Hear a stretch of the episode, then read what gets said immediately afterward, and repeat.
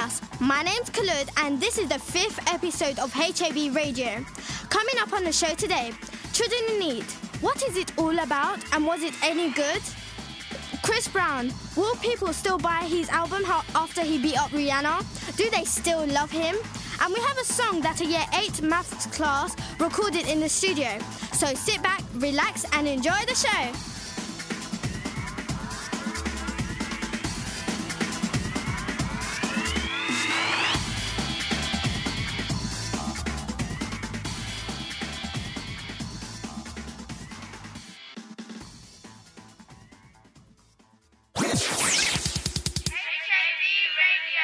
Hi, my name's Khalid, and I'll be talking to you about the history of Children in Need and what it's all about. Well, Children in Need is about charity. It is when BBC tries to persuade you to donate money for children who are in need. This could be for children that live in poor places and who are desperately in need. Since 1980, it has raised over a whopping 500 million pounds. The highlight of the Children in Need appeal is an annual telethon held in November. It is one of the two big British telethons, the other organised by Comic Relief, which holds an annual telethon in March, changing every second year as Red Nose Day and Sport Relief. We have all seen the telethon programs on BBC, like the one the other week when there were performances and entertainment. The first BBC telethon held in a single program that lasted a whole night devoted to raising money was held in 1980. It was presented by Terry Wogan, Sue Lawley and Esther Rantzen. They managed to raise 1 million pounds that year. The telethon format has been kept each year since and has grown and now links up with other events on radio and online. The 2004 appeal was held on 19 November and billed as Children in Need's 25th anniversary, celebrating 25 years of fun and fundraising. 17 million pounds was raised on that night. I think it's a good show because you're doing something good for someone else and helping them with their future.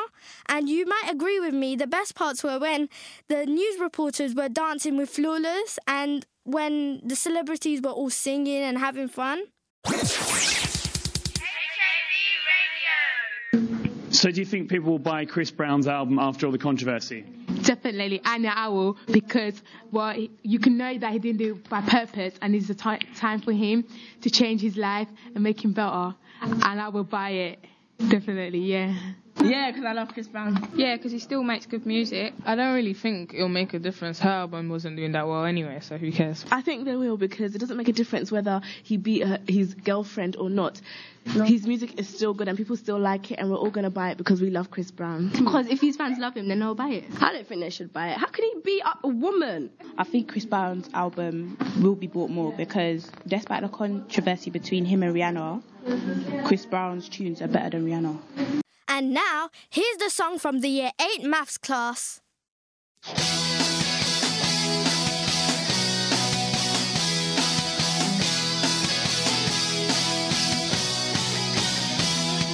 This is AX3 singing the Perimeter Area song.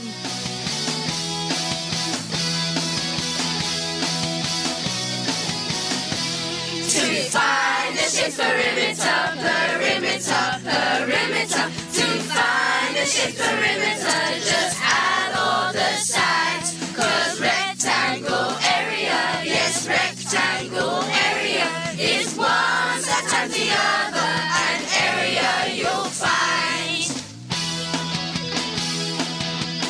Okay.